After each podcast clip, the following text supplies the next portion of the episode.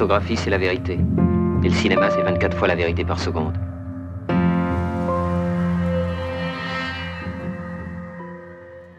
Liebe Zuhörerinnen und liebe Zuhörer, ein wenig verschnupft begrüßen wir euch zu 24 Wahrheiten, dem Podcast auf zweiteproduktion.de.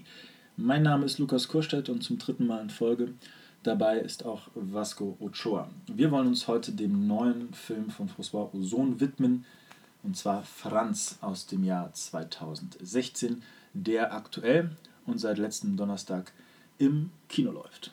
Hi Lukas, grüß dich. Ich habe Taschentücher hier zur Hand. Sobald du was brauchst, dann schreist du. Ich sag Bescheid. Franz feierte Premiere am 26. August in Toulouse und Franz ist die Geschichte eines Kriegsheimkehrers. So in der Richtung. Ein Kriegveteran. Ein Kriegveteran.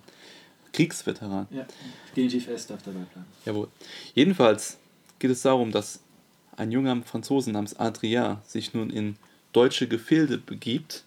Das Drama. Wieder, wieder zurück. Wieder zurück. Das Drama spielt ja 1919 ab. Das heißt, der Erste Weltkrieg ist nun quasi vorbei. Der Waffenstillstand wurde beschlossen. Franz gibt uns ja keinen genauen Ansatz, wann es in 1919 stattfindet. Das heißt, Versailler Vertrag wird entweder gerade gemacht, beschlossen, wir wissen es nicht Aber genau. der Film ist in gewissermaßen im Zeitgeist. Dieser, Absolut im Zeitgeist. Jahres. Da kommen wir später noch drauf zu sprechen. Jedenfalls, Adrien kehrt zurück nach Deutschland, um die Eltern von Franz zu besuchen und um Vergebung zu bitten. Doch er trifft auch eine junge Frau namens Anna, die Verlobte oder ehemalige Verlobte von Franz. Und das Motiv, um Vergebung zu bitten, dieses Bekenntnis, das ist natürlich sehr, sehr groß geschrieben. Wir kennen es ja von Foucault, diese Confessions, das quasi in der westlichen Tradition, also natürlich Foucault natürlich erst später, aber als Tradition der Wahrheitsproduktion sich durchgesetzt hat. Sprich, es impliziert die Existenz eines Geheimnisses, welches aber nach außen gelangen muss. Doch der Film gerät dann in diverse Diskurse, in dem Fall Adrien, der nicht direkt dazu kommt, zu beichten, dass er Franz getötet hat, sondern sich als Freund von Franz ausgibt. Als Studienfreund, als gelehrter Kollege. Aus Paris quasi. Richtig. Und da setzt dann der Film auch an, ein wenig zu divergieren zwischen den einzelnen Handlungssträngen und auch zwischen den einzelnen Motiven, weil natürlich ist äh, das melodramatische Motiv überlappend, die Liebesgeschichte, die angedeutete Liebesgeschichte, die nie gänzlich ausgereift zu ihrer Erfüllung kommen wird. Das ist natürlich einerseits ein zentrales Motiv dieses Films und das ist dann auch recht klassisch und da äh, erweist sich Oso auch als Geschichtenerzähler, aber ein ebenso wichtiges Motiv, wenn wir mal das etwas naiv politische Szenario dieser deutsch-französischen Freundschaft einmal ausklammern und ich glaube auch, das hat bereits die erste Adaption dieses Stoffes von Ernst Lubitsch,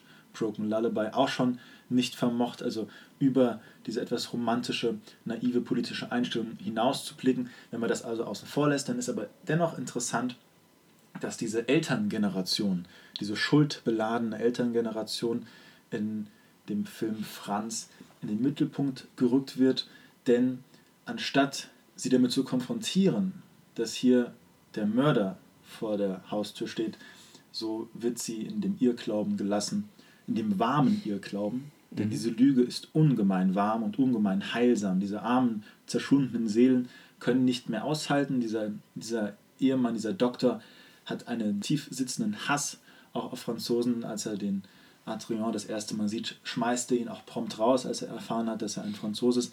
Aber dann lockert sich diese Stimmung und das ist auch der Moment, wo Adrien dann eben nicht die Wahrheit sagen kann, sondern sich quasi nostalgisch, schwelgerisch sich der Lüge bedient und dementsprechend das Heil dieser Elterngeneration dann versucht aufrechtzuerhalten oder wieder zu erzeugen. Und das ist ein Punkt, wo der Film auch sich unterscheidet von Ernst Lubitsch.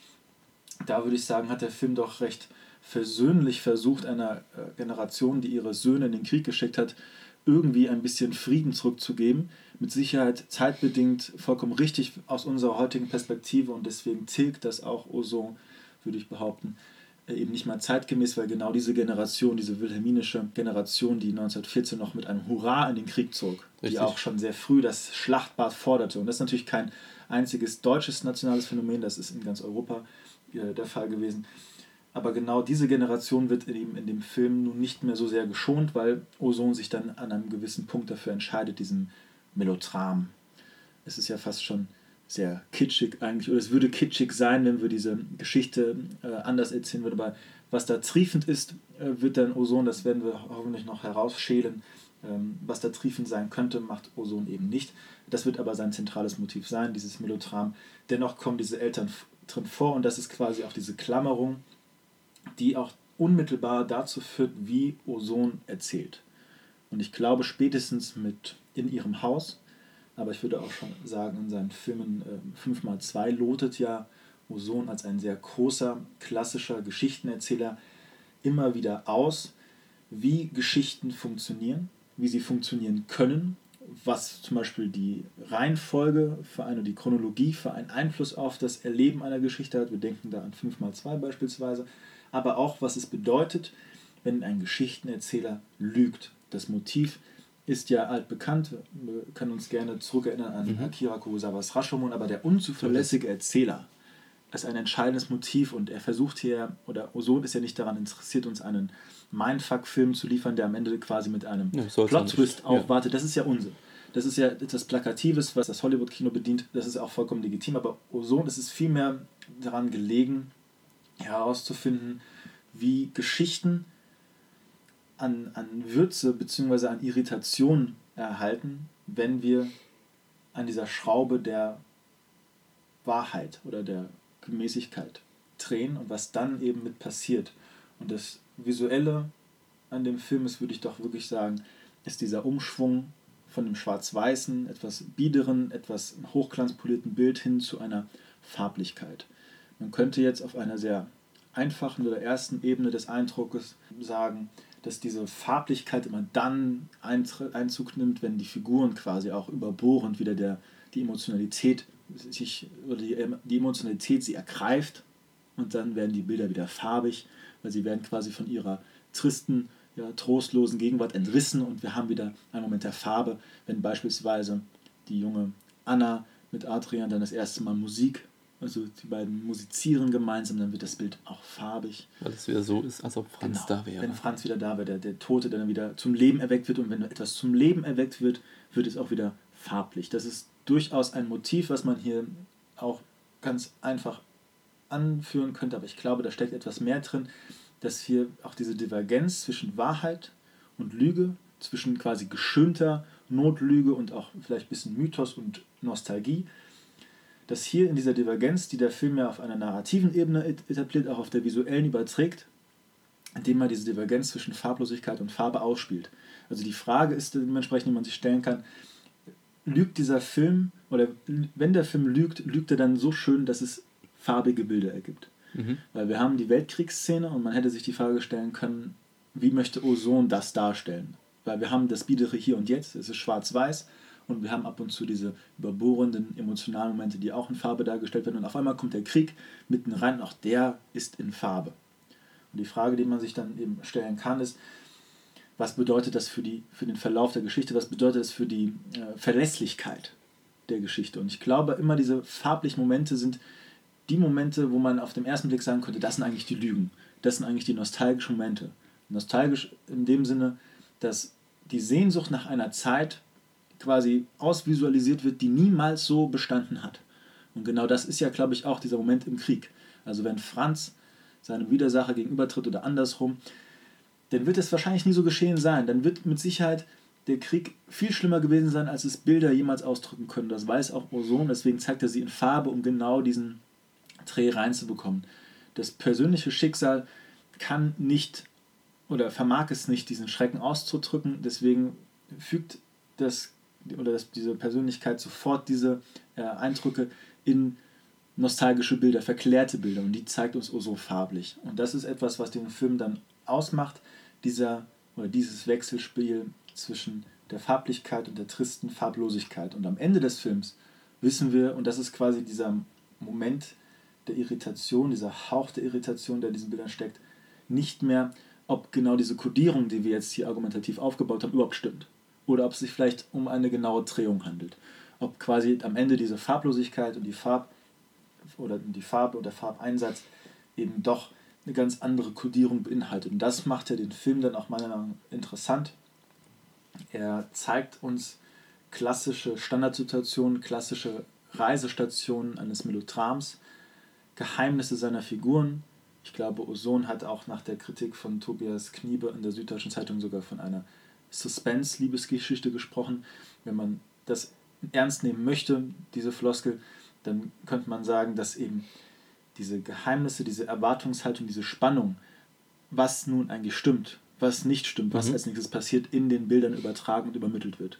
Und das macht den Film interessant, aber ich muss zugeben, dass jetzt im Rahmen der Filmografie von Fosba Ozon ich behaupten würde, dass er sich im Vergleich zu ihrem Haus nicht zwingend hm, als Regisseur weiterentwickelt, aber sein quasi Interessensgebiet, seine Schwerpunkte, die er anscheinend auch visuell ausdrucken möchte, nun in einem weiteren Projekt auslotet. Also er erzählt eine ähnliche Geschichte, wenn man auf, diese, auf diesen unzuverlässigen Erzähler, Erzähler sich beschränkt, in ihrem Haus, also quasi gestartet, nun noch einmal in einer Variation. Also er gibt sich nochmal diesem Thema hin.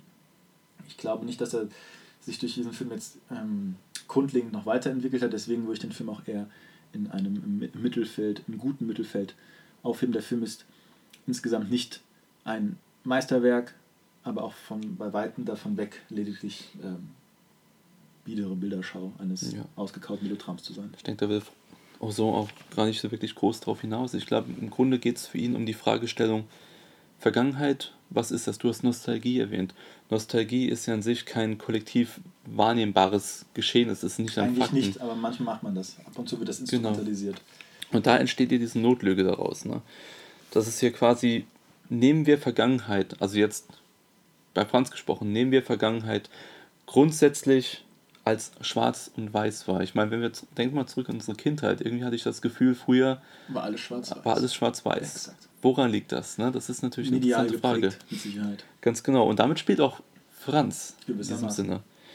Das heißt, wir haben nun ein schwarz-weiß Abbild einer Generation, einer, ein, de, du hast ja die Elterngeneration erwähnt, einer Generation, die quasi jetzt im Zeitgeist des Knebelvertrags von Versailles liegt und jetzt dementsprechend zersplittert ist, quasi eine zersplitterte Republik, ausgerufen von Scheidemann, zum Scheitern ja auch irgendwo verurteilt, wird sich ja später dann. Auch von Lieberknecht. Auch von Lieberknecht. Der Film beginnt ja quasi schon mit einem schwarzen Screen und es erscheint eine dünne weiße Linie außenrum, quasi wie so eine Art Rahmung. Und diese Rahmung ist so eine Art Hinweis an den Zuschauer: Achtung, Zuschauer, alle ab hier dargestellten Tableaus sind künstlich. Klar, es ist ja ein Film.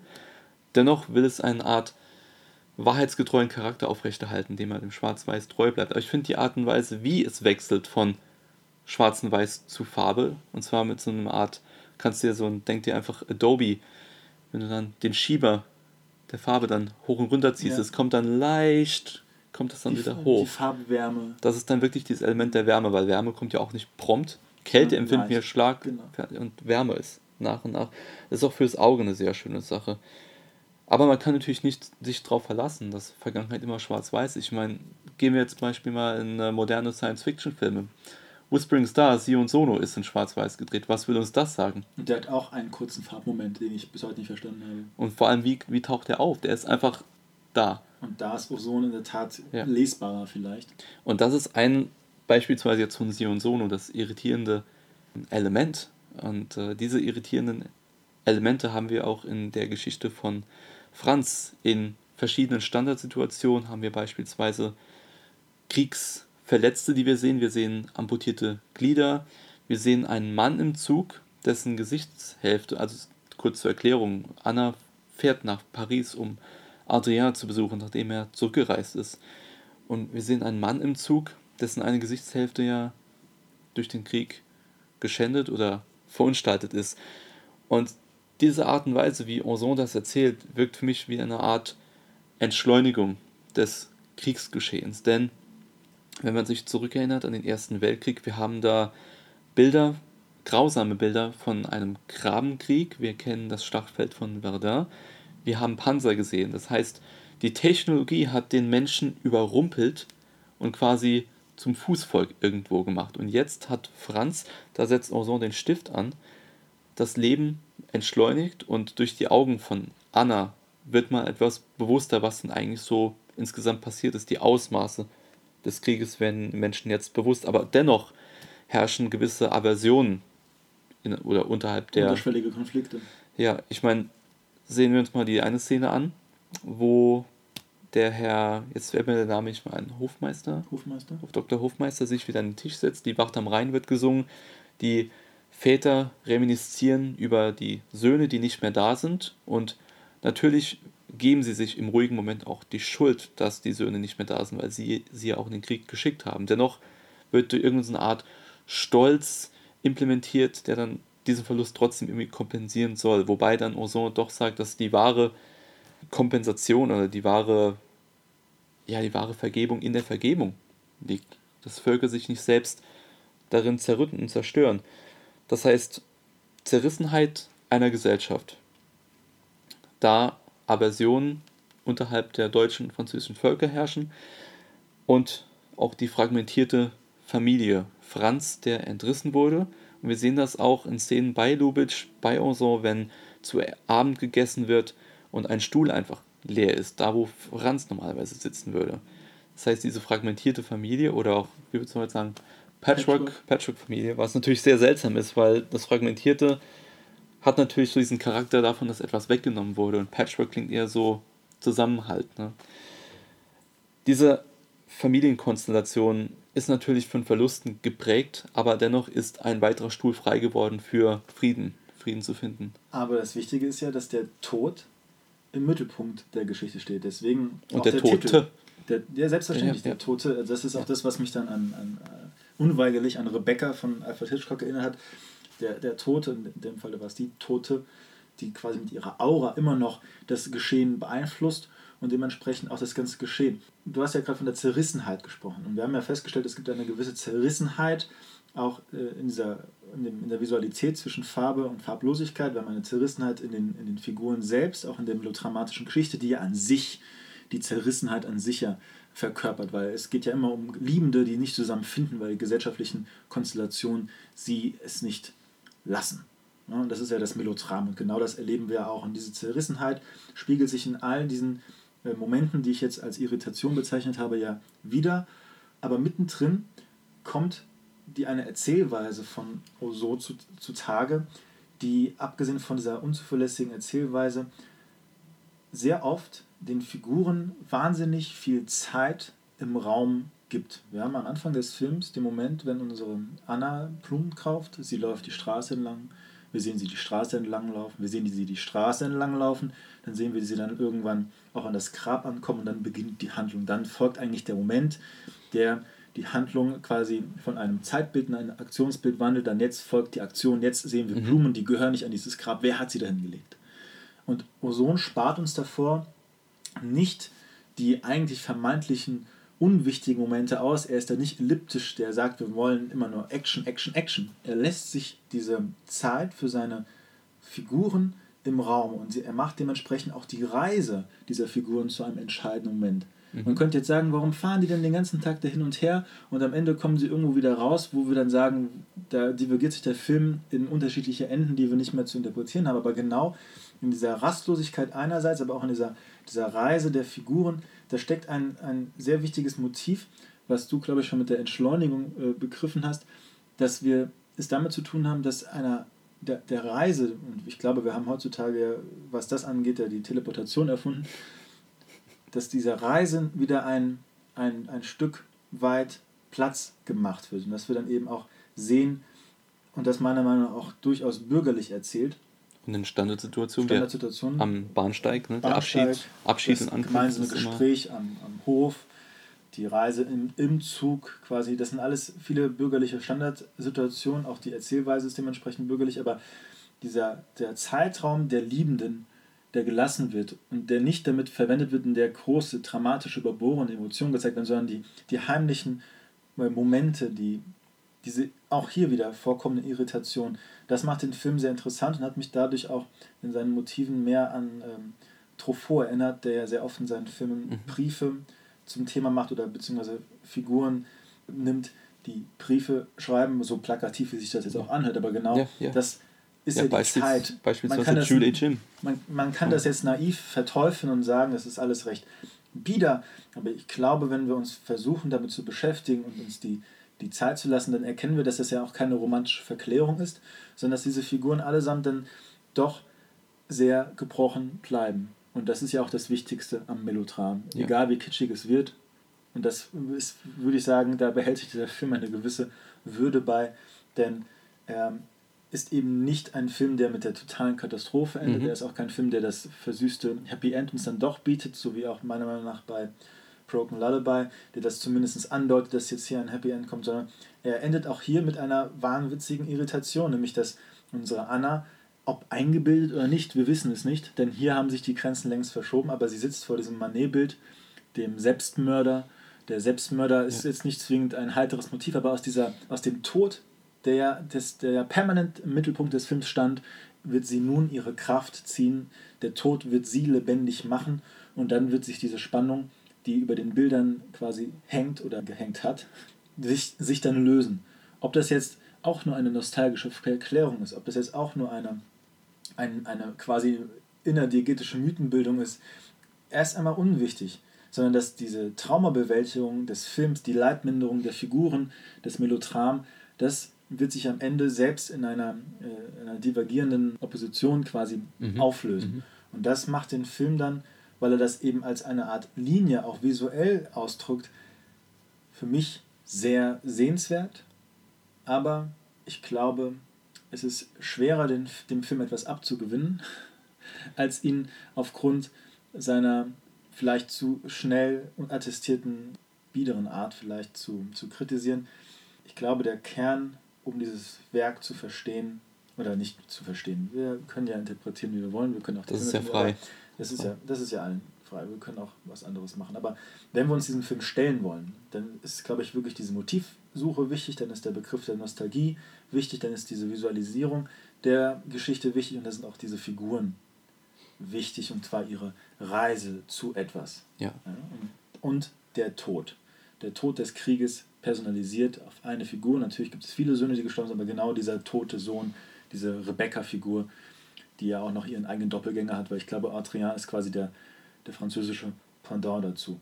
Und das abschließend, würde ich sagen, von meiner Seite abschließend, macht den Film durchaus sehenswert. Ja, und die Divergierung der Gefühle eben zum Schluss, wie du es genannt hast, ist natürlich ein sehr schönes Conclusio, da Gefühle im Film für mich durchweg sehr gedeckt ja. wirken. Sehr spärlich. Sehr spärlich und die Figuren, dementsprechend die Mimik, die Haltung, das ist alles quasi ein Zeugnis einer gebrochenen Gesellschaft, ein Foreshadowing auf den Versailler Vertrag oder gerade im Zeitgeist des Versailler ja, Vertrags. Das, das heißt, so bringt es Franz wirklich auf den Punkt. Und das Motiv der Reise, jetzt wie jetzt bei, äh, wo du gesagt hast, Truffaut aus der, Truffaut aus der Nouvelle Vague, dass dann hier der Zug, diese Standardsituation des Abschiednehmens und ich habe eben bereits diese Kriegsmaschinerie erwähnt, da ist trotzdem eine Maschine dann da, eben diese Lok, die dann zwei Völker irgendwo verbindet. Und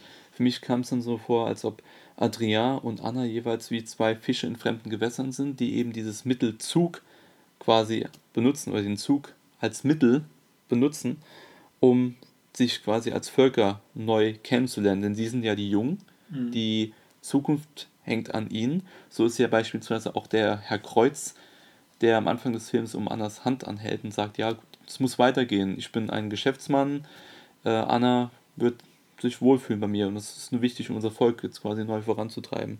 Dieser implizierte Frieden, dieser Versailler Frieden, ist natürlich ein sehr trügerischer Frieden und so wissen wir ganz genau, es kann am Schluss kein Happy End geben und wir wissen das ja auch als kontemporäres Publikum, weil wir die Gegenwart als Vergleichswert mit uns führen zur gesamten Zeit der Spiellänge.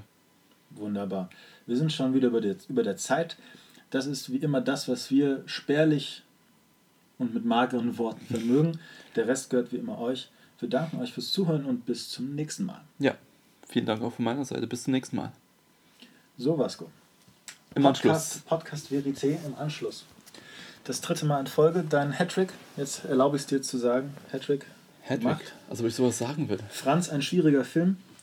vor allem auch für eine Analyse, weil er doch seine, seine Bildhaftigkeit äh, so gut verschlüsselt, dass wir spärlich äh, Worte dafür finden, aber ich hoffe, man konnte uns dennoch einigermaßen verstehen. Wir, Ich werden immer, wir werden immer lockerer, oder? Ich glaube auch, ne? Der erste Take war ja smooth. Du kannst, ne? ja, wir können ja genau der erste. Wir können ein bisschen darüber philosophieren. Der erste Ja. Take, der war sehr smooth. Der war jetzt ein bisschen bestimmter, ein bisschen zielstrebiger. Ich glaube, wir haben es auch geschafft, in der Zeit unsere ganzen, ganzen Punkte auch ein bisschen darzulegen. Und du hast die Süddeutsche. Ja, Hat's also äh, Name-Shopping heute nur Süddeutsche. Ja. Keine, kein, äh, keine Philosoph Nie. Philosophen heute. Niemand anders. Und Wunderbar. ja, und wir haben den Schnitt wirklich sinken lassen, wenn wir Franz geschaut haben, ne? Im Kino. Achso, ja, im Kino Das war war, waren interessant. vor allem ältere Leute. Woran das wohl liegt, ich weiß nicht. ja, und ob der, ob der Zuschauerschnitt nun für diese Folge wieder hochgeht oder wie allgemein bekannt runtergeht, werden wir mal sehen. Ich weiß auf jeden Fall, dass wenn er runtergeht, liegt das nur an dir und äh, nicht an mir. und natürlich an der Abwesenheit Klar, von äh, Roman Paul Videra. Der sei an dieser Stelle gegrüßt. Recht herzlich gegrüßt. Und ja, mehr habe ich heute auch nicht zu sagen. Ich bin verschnupft, ich gehe jetzt wieder ins Bett. Ja, ich bringe dir einen Napo und einen Tee. Dankeschön. Bis bald. Bis bald. Ciao.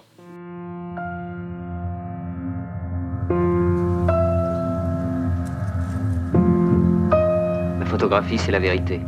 Et le cinéma, c'est 24 fois la vérité par seconde.